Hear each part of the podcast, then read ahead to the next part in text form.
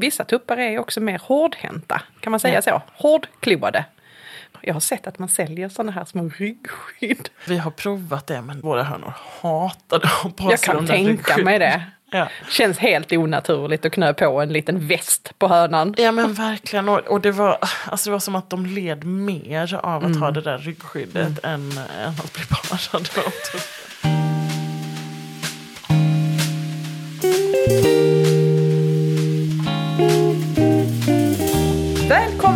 till Annorlandet. En podd om att välja ett liv på landet med allt det underbara men också allt det skitjobbiga som det innebär. Stämmer den bonderomantiska drömmen? Ja, men det är det vi ska utforska i den här podden. Och ni kommer att träffa mig, Anna Lidbergius. Och mig, Anna Tenfelt. De två Annorna alltså. På landet. Annorlandet.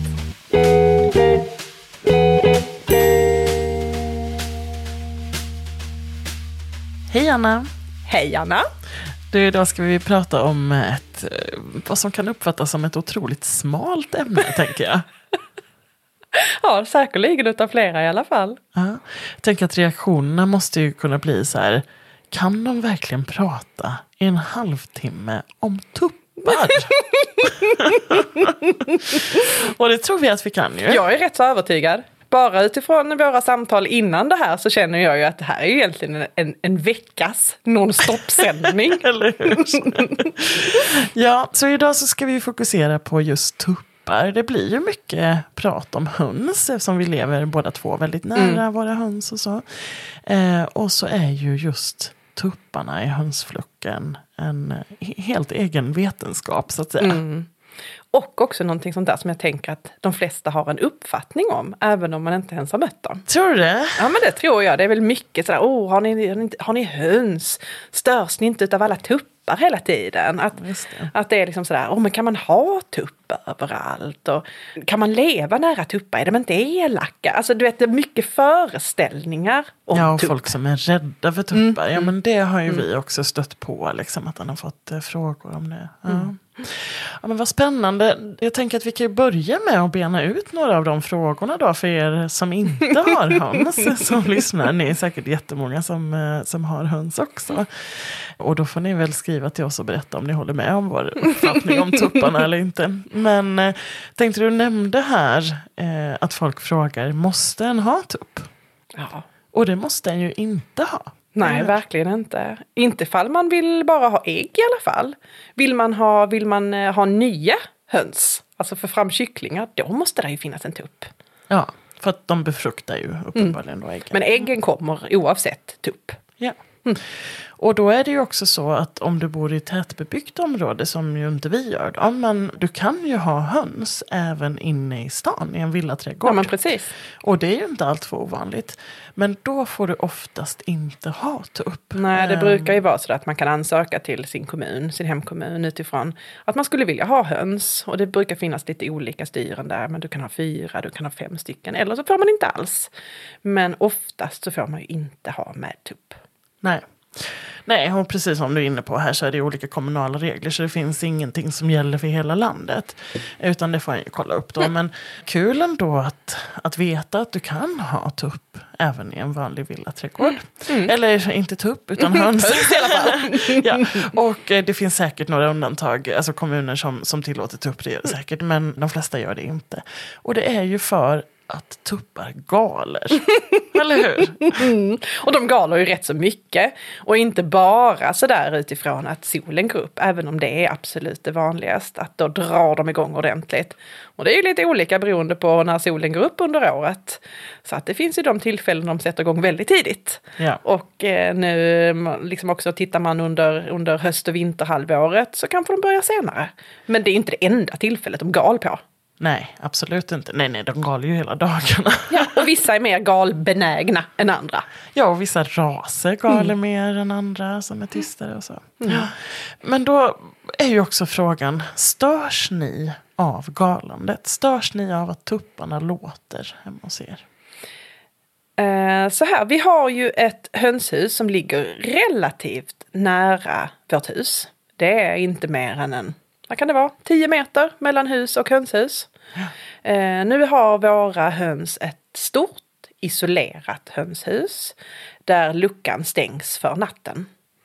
Och det gör ju att minimalt med ljud faktiskt kommer ut därifrån. Annars under sommarhalvåret, om vår yngsta dotter som har sitt sovrumsfönster rakt ut mot det, om hon har det öppet, skulle det vara fullt öppet och fullt öppet blås liksom in i hönsgården, då hade hon ju hört tuppen hela tiden om den vill. Eh, men är fönstret stängt och hönsgården är stängd så störs vi ju inte. Sen så tror jag också att man faller liksom in i att det där är ett naturligt ljud hos oss. Precis, det är det jag tänker. att Eh, jag tror vi hörde tupparna mycket, mm. mycket mer i början. Och nu, det är väl klart att vi hör tupparna, men mm. vi tänker inte på det. Men och jag... det är lite som det där med alltså, ljud från barn eller ljud från huset. Ja, ja men det bara försvinner ju så småningom. Ja, du sållar liksom mm. ut det. Så det påverkar inte, det stör inte eller så. Men jag ska ju säga att under någon sommar så har vi haft hönsen ute i hönsgården. Det kan ha varit att vi har fixat med någonting i hönshuset eller att det har varit något fel på luckan eller att vi har haft dörren öppen för att det har faktiskt varit för varmt inne i hönshuset så man har velat liksom släppa in luft under natten och vädra. Och att vi har haft öppna fönster.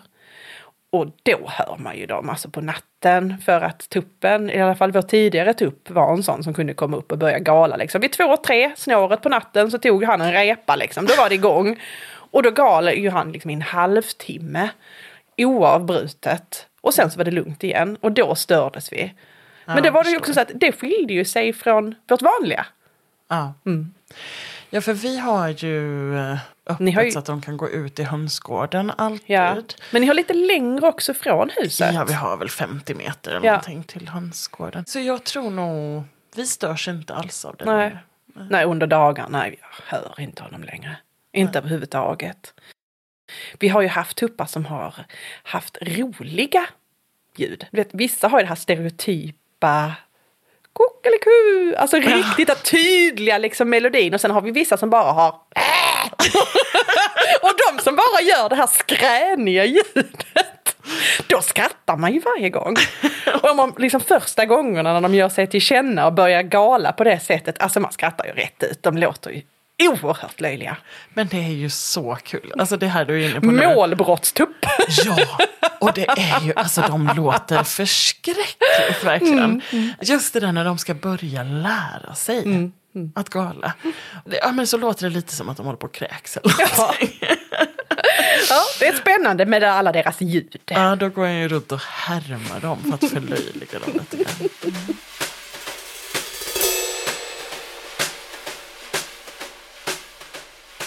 Men du Anna, det här med att gala, det är ju ett syfte liksom som, som tuppen har och ibland så säger man kanske att han var där för att ta emot solens strålar mm. på något sätt, att starta dagen. Men det är ju också ett sätt att varna. Och det är ju en av de viktigaste uppgifterna som tupparna mm. har, att varna flocken för fara. Mm, precis. Och då, det låter ju olika när de har, alltså de har ju massor av olika typer av ljud för sig. Och sen kanske inte vi hör lika stor skillnad som hönorna gör till exempel på deras olika typer av galande.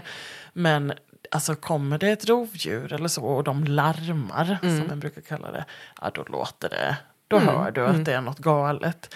Och det hör ju vi inifrån huset. Ja. Om det är något som är tokigt, ja då går vi ut och tittar. Ja, men vad precis. var det nu som skrämde dem? Liksom. Så ett jättetydligt syfte. Men vad har, vad har tuppen liksom mer för syfte i flocken? Eftersom man säger att ja, men man behöver ju egentligen inte ha en tupp. Men Nej. vad har den för syfte då? Ja, men ett stort syfte är ju att skydda eh, hönsen, alltså mm. hönorna. Och det kan de ju göra då genom att larma. Men det är ju också så att de ska slåss mot faran som kommer. Mm, så säg mm. att det är en räv eller rovfågel eller så. Ja, då har, har, du en riktigt bra tupp. Då ska den in och försvara mm. så att hönorna kan fly. Och sen ryker ju ofta tuppen mm. med då och dör. Eh, har du en riktigt bra mm. tupp då är det den som, som ja. försvinner först. Alternativt då, alltså vi, vår ledartupp och det här var så himla fint. Vi, hade, vi blev av med en tupp, alltså vår andra tupp. Eh, han gjorde exakt det som han skulle göra, det vill säga försvarade sina hönor när mm. eh, mm. räven kom. Så han rök med och det syntes på platsen att det hade varit ett jäkla slagsmål mm, där. Mm. Det var mycket fjädrar och, och blod och sådär. Jätteäckligt. Medan då ledartuppen, han hade fått in resten av hönorna i hönsgården. Och sen har han lagt sig och blockat utgången. Han ligger aldrig vid utgången. Jag har aldrig sett honom ligga där någonsin. Men där låg han och flyttade inte på sig. Bara blockade ingången till hönsgården. så att inga hönor skulle komma ut och inga rovdjur skulle komma in. Ja, då, då, fick en, då slog hjärtat lite extra för Mm. honom faktiskt. För det jag tänker så här att många gånger också, du och jag har ju sett de här ute, eller våra tuppar när de går omkring och de vallar runt sina höns. Liksom. De samlar ihop dem och de plockar på dem och visar vad det är gott. Så det är ju både lite så här vallhund och vakthund samtidigt. Absolut. Det är två funktioner. Ja men och på tal om att visa vad det finns gott, för det gör de ju. De, de kluckar ju och ropar på sina hönor när de hittar någonting att äta. Och då, eh, alltså både du och jag kan ju gå ut med något extra gott till dem och det kan vara färsk majs eller kanske lite matrest eller så. Och så, så ska en mata dem ur handen. Och då när en sätter sig ner och vi brukar klicka för att samla ihop hönsen. Eh, Och ni har väl något, ni slår på någonting? Ja, vi brukar dunsa en liten gaffel eller någonting i, liksom, mot burken man kommer ut med. Ja. Och d- alltså, det är ju jättepraktiskt att ha ett ljud som kan locka in alla hönsen. Ifall de går ute löst i trädgården och så vill du stänga in dem i hönsgården. Så då har du ett ljud som, Så kommer ja, som gör att de kommer. Eh, och så går den ut och, och har maten i sin hand, håller fram den och så är tuppen ofta en av dem som är först fram. Och så tar han tag i det här, det gottigaste som, som hönorna kan tänka sig. Tar det i sin näbb, äter inte upp det utan lägger ner det på marken och så ropar han på hönorna. Mm, det är väl fint? Åh, jag tycker det är så fint. Det är så himla, himla, himla fint. Då får jag hjärtsnörp varje gång tupparna gör sådär. Det är så fint ändå. För det du beskriver nu, det är ju så här bilden utav gentlemannen. Och sen Den så... självuppoffrande. Åh, så fint! Och sen så står vi likadant och förfäras när han jagar hönorna för att para sig med dem. Åh, usch, det här våldtäktsbeteendet. Det är vidrigt verkligen. Alltså för mig tog det, det tog ett bra tag när vi skaffade Mm. våra första. Tills jag kunde överhuvudtaget titta på den där våldtäktsscenen som pågick i trädgården hela tiden. Ja. Ja men det är lite spännande där att vi väljer att titta på det med de ögonen som om det är det de uppfattar händer. För jag har ingen aning, för det är ju också lite så här, det är ju det som skiljer oss människor från djur. Eller vi alla, i alla fall, vi tror att det är det som skiljer oss. Att vi tror att vi har förmågan till självreflektion. Och att det är det som gör liksom att vi är människor. Och då tittar vi på beteenden utifrån att man kan självreflektera.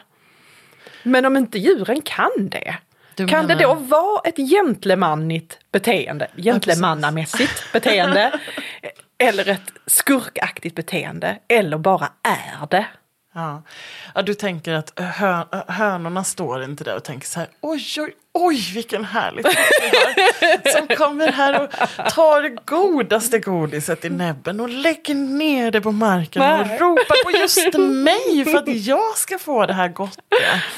Vad självuppoffrande av honom. Nej, så är det ju såklart. Alltså vi tillskriver ju dem mänskliga egenskaper som de inte har. Men med våra ögon då. Så ser det fint ut. Ah, det ser fantastiskt. Mm, jag förstår. Jag håller med dig. Vad är det mer de har? De, de, ehm, de dansar ju, Anna. Mm. Tänk att det låter så festligt att de dansar. Men det är ju det. Vi kallar det hemma så. Vi säger vi precis så till våra tjejer hemma. Titta, nu dansar han för dem. Nu dansar han. Och det är ett litet fånigt struttande som, som tuppen gör. Lite sidan om sina hörnor. Där han oftast fäller ner den ena vingen liksom jämt med marken och liksom skakar sig lite. Du ser, jag sitter och skakar här i stolen. nästan som att jag vill visa upp den lilla dansen. För att göra sig lite extra prålig. Det är en förförelse. Det är en Gest. väldigt osexig dans. kan du se så Henrik eller Rasmus stå Skaka skaka lite. lite. på sig och trippa runt lite på tårna bredvid dig? Ja, men det är lite spännande. Det är just det här också, de här, man, hur man ser på tuppars roll. Det här tuppiga, det, är liksom det överdrivet maskulina med spränna bröstet och tuppa sig. Och sen så den lilla dansen. Ja, den är jättegullig. faktiskt. Ja, det är faktiskt väldigt fint. Nu är annorna törstiga. Vad har ni i glaset idag? Anna, idag är det du som bjuder på någonting i glaset. Ja men du, eh, idag har jag tagit med mig en Organic Apricot Fruit Beer. Låter gott, eller hur? Låter gott. Är det en suröl eller? Vi vet ju vad jag tycker om öl. Jajamän, det här ska vara en syrlig öl. Det är Samuel Smith och eh, den ligger på en procentsats på 5,1 procent. Ja, men jag uppskattar att du inte utsätter mig för vanlig öl igen. Det gick inte så bra sist. det gjorde ju faktiskt inte det. Kanske ändå inte var det sista gången, men vi försöker hålla oss ifrån den arenan, tänker jag. Men idag i alla fall en, en ekologisk handcrafted fruit beer. Mm. Det ska bli spännande. Spännande. Skål! Skål! Det luktar rätt så gott.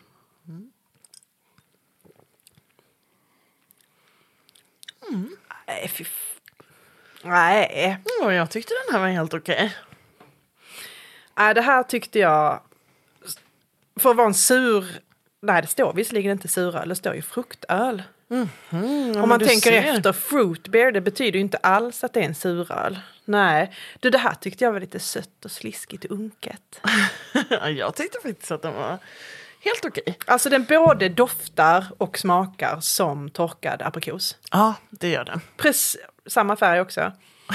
äh, nej, det här du, den, eh, den var inte min grej. Men kul att du gillade den i alla fall. Att du fick alltså jag, ska, jag kommer inte springa till systemet och köpa den. Um, för att det kanske inte, den, det är fortfarande öl, tänker jag. Men um, för att vara öl var den jättegod tyckte jag. Mm, nej, det här blir inte ett nytt besök för mig. Eh, det blir det inte. Men jag tänker att det säkert finns personer som verkligen uppskattar den här smaken. Ja, smakar mycket aprikos och som du säger Torkad lite aprikos. Och, ja, precis. Ja, nästan identiskt som torkad. Eh, men också alltså den här um, beskan och humlen mm, mm, från precis. ölen finns ju verkligen där. Mm. Ja, helt okej okay, tyckte jag. Kul, kul.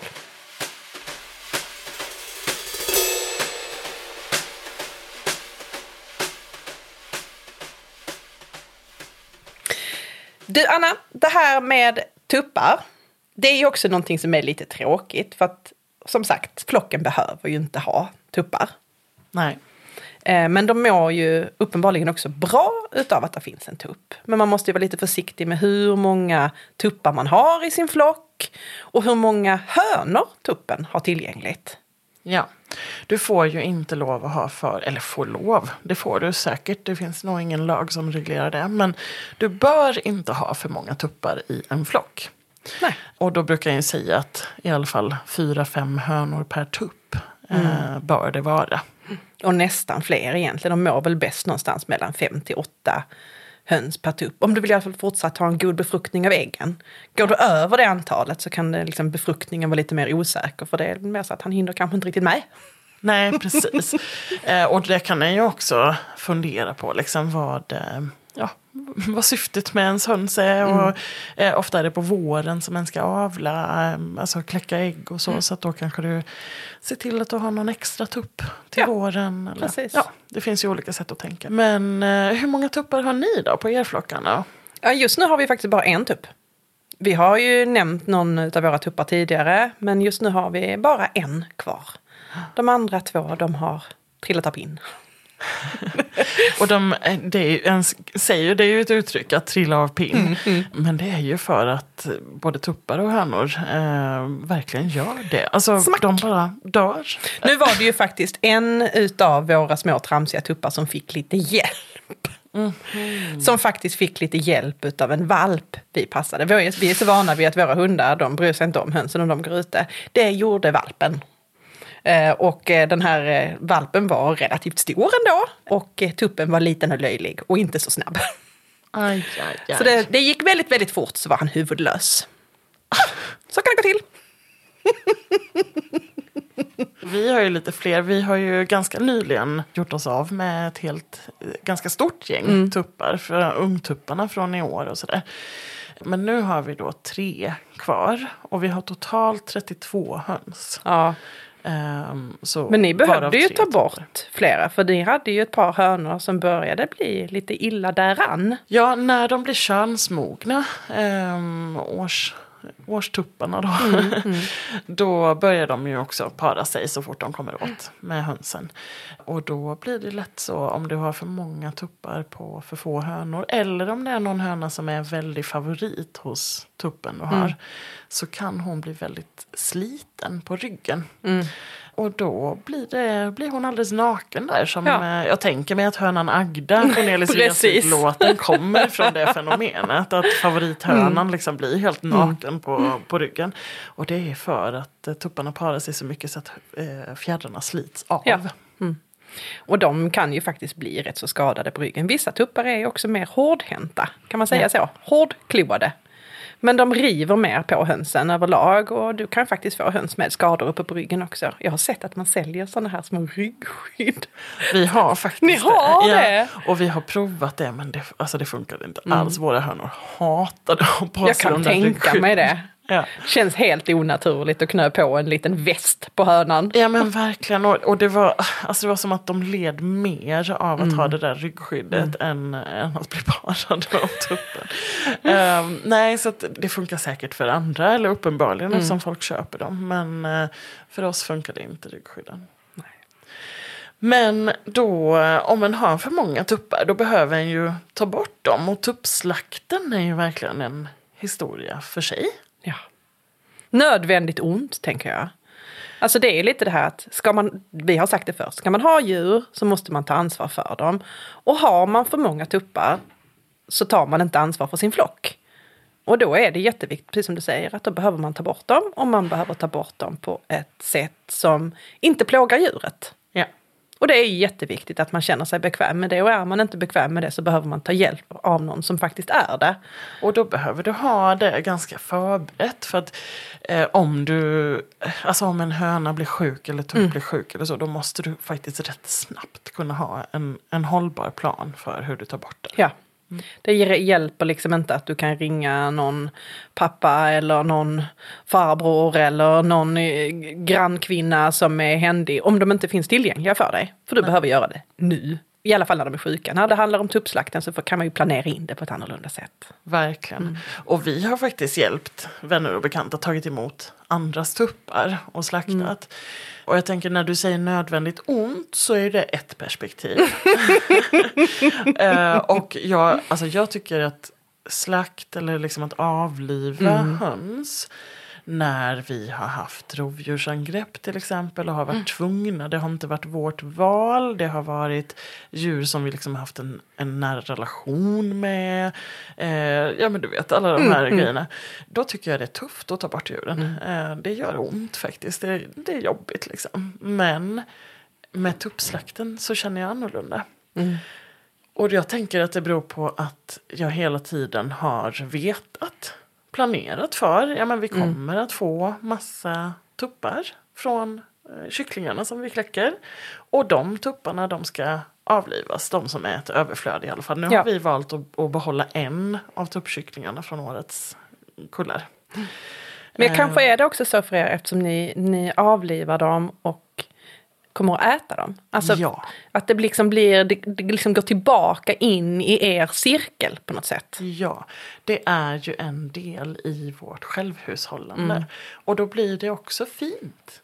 Alltså det är så här, ja, vi föder upp dem, de har levt ett så himla lyckligt liv när de har gått på gården hos oss. Och sen så när vi avlivar dem, då tillagar vi dem och så äter vi dem. Och de har det så himla mycket bättre än någon kyckling du kan köpa i butiken. Mm. Jag håller helt med. Och jag håller helt med det perspektivet. Det är bara att jag vill inte stoppa det äckliga djuret i munnen. Nej, för du är ju vegetarian. Nej, och då, då ger ju ni istället bort Ja. eh, djuret till antingen någon som ska Vill äta det själv eller någon som vill ge det som djurfoder. Och så många gånger blir det ju för vår del. Eftersom vi vet om att vi inte kommer att äta dem så tar vi ju bort dem tidigare. Många gånger så behåller man ju sina tuppkycklingar tills de blir lite större. Och att de blir liksom värda att äta. Att det blir något kött på dem. Men eftersom inte vi kommer att äta upp dem så kommer vi ju ta bort dem redan innan. Så fort vi vet om att det är tuppar så tar vi bort dem. Och då kan det bli till, till djurfoder istället.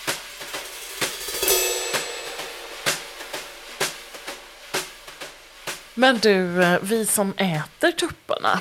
Eh, vi, vi lagar ju sen, eller när vi liksom har eh, först avlivat djuret och sen så är det ju slakten. Och bara det är ju en process att lära sig ta hand om eh, tupparna från slakten, tuppkycklingarna.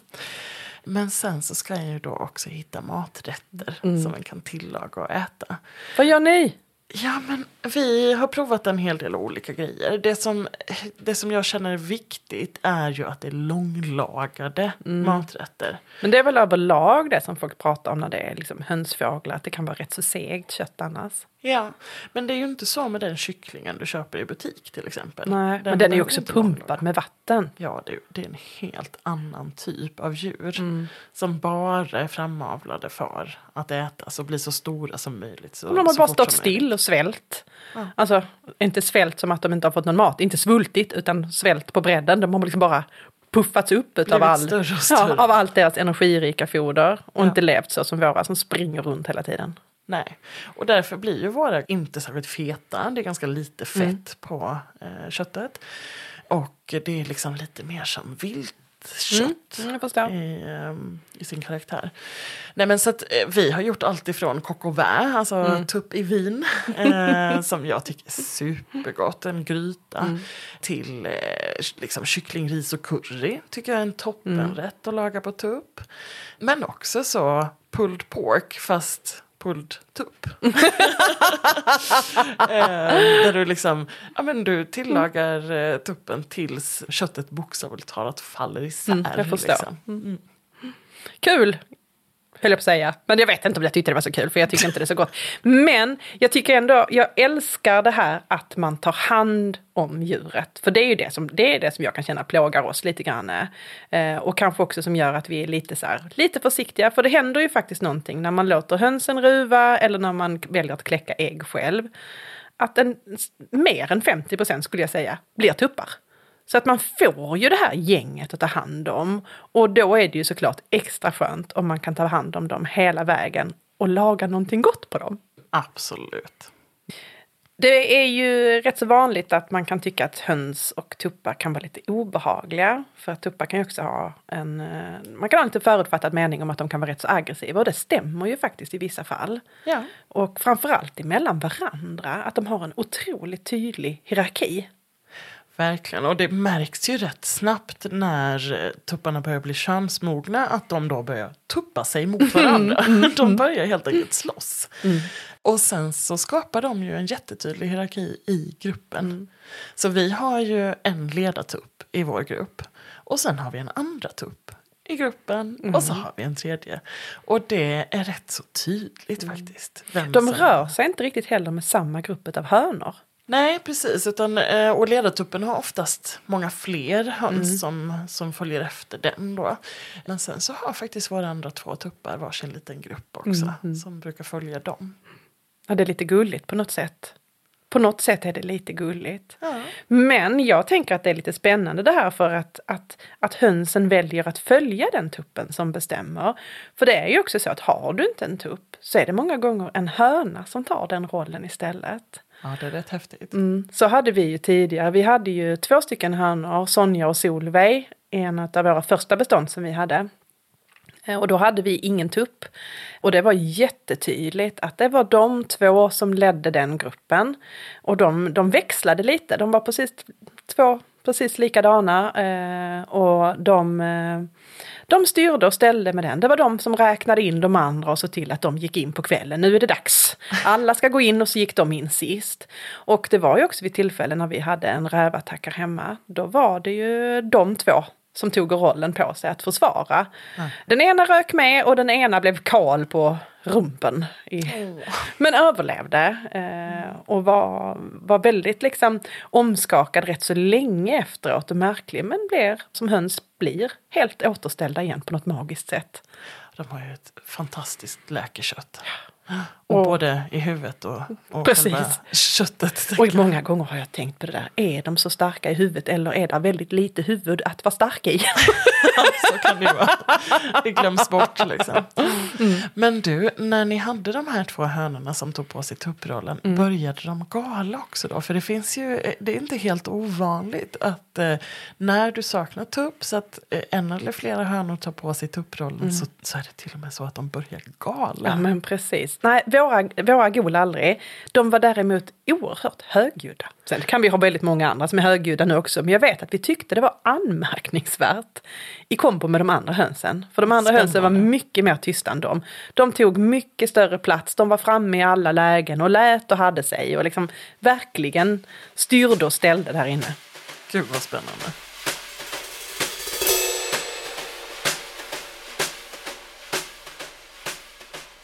Men Anna, vad heter er tupp då? Vi har ju en tupp. Han heter Snövit. Och han är inte vit. Men Snövit var en liten sån här gul kyckling. Långt ifrån alla kycklingar är ju gula, men just Snövit var en sån här liten gul puff, liksom vitgul skulle jag vilja säga. Och det var barnen som eh, namngav honom och var ju helt övertygade om att det var en höna, för det är vi alltid. Vi är alltid övertygade om att våra kycklingar är hönor. Men eh, Snövit utvecklades ju och var en tupp. Men Snövit-namnet fick finnas kvar. Och jag tycker det är ett jättedåligt namn. Men det är ju för att jag många gånger vill ha mycket roligare, personligare namn på våra djur. Och framförallt så tycker jag det är skojigt när tuppar har löjliga namn. Snövit är väl ändå ett ganska löjligt Ja men det är namn, rätt, det är rätt så löjligt. Det, framförallt så blir det ju lite roligt eftersom man inte är Snövit. Ja, verkligen. Ja, och sen hade ju ni, eh, ni hade Rambo. Ja, dvärgmesen som var otroligt rolig att ha att göra med. Och då är det ju lite skojigt att leka med det där att liten, liten, liten tramsig tupp som heter Rambo. Och sen hade vi ju Biffen som var en showgirl-tupp som var bara liksom en ulltuss utav vita fjädrar och liten orange kalufs. Men som också heter Biffen. Jätteliten löjlig tupp. Superkul. Vad härligt. Alltså, när du berättade här om, eh, om Snövit. Eh, eh, vi döper aldrig våra tuppar förrän vi vet att vi ska behålla dem. För att vi vill inte bygga en nära relation till den djuren som vi ska avliva. Men vi hade ett undantag, eller egentligen två undantag. Detta året när vi fick kycklingar, för då hade vi också ett par sådana eh, gulliga små eh, gula. Så som en tänker sig att en kyckling, lurvig gul kyckling ska se ut. Den ena var då i första kullen som vi kläckte, så det var tidigt på våren. Och då döptes den till Gullefjun. Jag tror att det var Henrik, min man, som döpte den. Ehm, och sen visade det sig att lilla, lilla söta Gullefjun var den största tuppen. Riktigt så. Stor och biffig tupp. Och sen så kom den till det tredje kullen som vi hade detta året. Och eh, den fick då också heta Gullefjun. Nu tror jag att även denna Gullefjun är en tupp och inte kommer få vara kvar. Men precis som du sa innan, att ni, ni tror att alla era kycklingar är hönor. Precis så gör vi också. Och nästan lite medvetet. Vi liksom förutsätter att alla kycklingarna är hönor. Jag säger hon till alla kycklingarna. Ehm, och sen till och med när jag starkt börjar misstänka att de är tupp så, så håller jag fortfarande fast vid hon. Och det var faktiskt en av våra lyssnare, Kate, som skrev för ett tag sedan när jag la ut att en av våra rymlingshönor som eh, gillar att ta sig ut från hönsgården även när vi inte har planerat att släppa ut dem, för det gör vi ju ibland. Eh, så skrev hon att ja, men, Anna, jag, jag är ledsen men jag tror faktiskt att det där är en tupp. Och då så skrev jag, ja, jo, jag börjar misstänka det också, men här på gården så är alla kycklingar hönor tills motsatsen är bevisad. Men alltså det där är ju en sån grej, man håller på med sina kycklingar och man vänder och vrider och man klämmer på benen för man har hört att grova ben är nog en tupp. Och man håller på att titta, har den inte fått lite mer slör? Är inte kammen lite större? Tycker du inte att näbben ändå är lite speciellt formad? Är det inte? Att man håller på med dessa Ja. små arma djur. Verkligen, och så hoppas en in Ja. i det sista Ja. att det ska vara hönor. För du vill ju behålla så många hönor som möjligt. Du vill ju att de ska ge dig ägg, det är ju det som är hela poängen.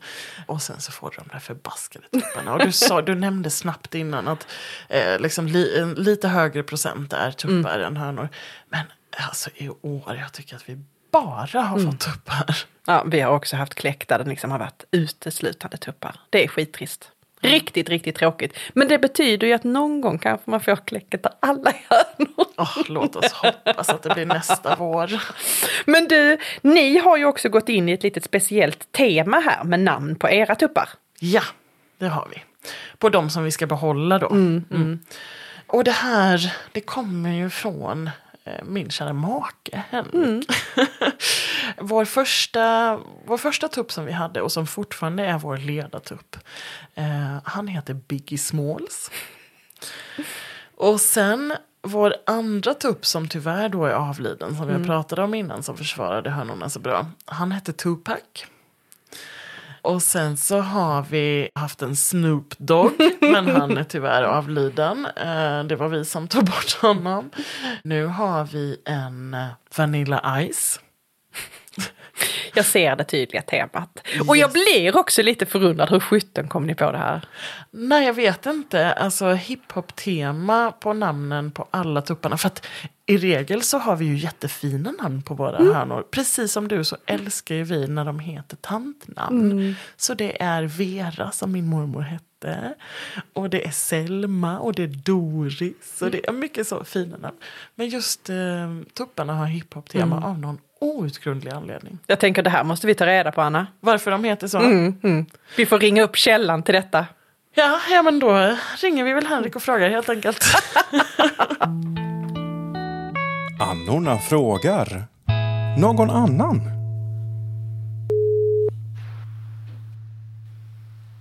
Hallå? Hallå Henrik! Hej, Välkommen till Annorlandet. tack så mycket. Du, idag Henrik så sitter jag och Anna och pratar tuppar hela tiden. Och vi har börjat prata om era tuppar som verkar ha hamnat i ett visst sorts tema med hiphop-namn. Ja, det stämmer. Och så tänker jag så här att det här behöver vi reda ut. Så då väljer vi att gå till källan. Vad är det som gör att era tuppar har hiphop-namn? Hiphop, hiphop-namnen? Det, jag, jag kommer inte ihåg varför vi gick in på den banan. Men det började med vår största tupp, Biggie Smalls, och sen uh, fortsatte vi. Men älskling, det är du som döper alla våra tuppar. Säger du att vi inte vet varför vi har tippop? Tippop? Du ser, svårt. det är jättesvårt att säga hiphop. Vet inte du Jag vet åtminstone att man säger hiphop, men det är en annan fråga.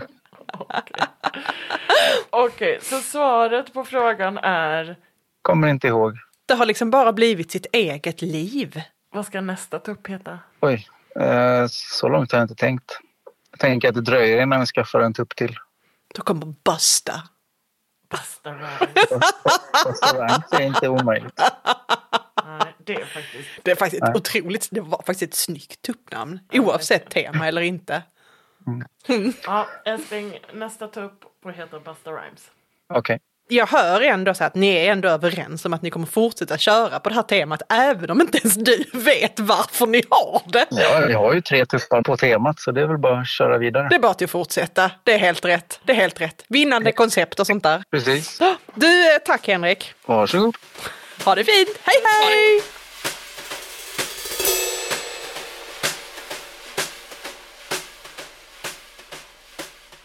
Du Anna, nu har vi ju pratat en hel del så här om tuppens syfte i flocken och vad vi tänker om dem och vi har pratat tuppnamn och allt möjligt. Men tuppen är ju också liksom en rätt så känd figur om man tänker sig historiska perspektiv och i mytologi till exempel, så är ju tuppen en väldigt tydlig symbol. Jag tänker eh, direkt på att eh, i nordisk mytologi så pratas det om tre stycken tuppar faktiskt. Men den enda jag egentligen kommer ihåg det är den som heter Gullinkambe eller Gyllenkam. Och som då sades sitta högst uppe i Yggdrasils topp och som skulle varna i samband med att eh, Ragnarök kom. Då var det, då var det Gyllenkam som skulle väcka alla gudarna i Asgarden. Jag har för mig att det är tre stycken tuppar men att Gyllenkam var liksom den som, var, som skulle väcka. Okej. Mm. Och det är lite häftigt ändå. Jag tänker också att det kommer från det här, alltså höns var ju ett av de första djur som människor domesticerade. alltså som vi började Mm, leva tillsammans med och liksom leva av.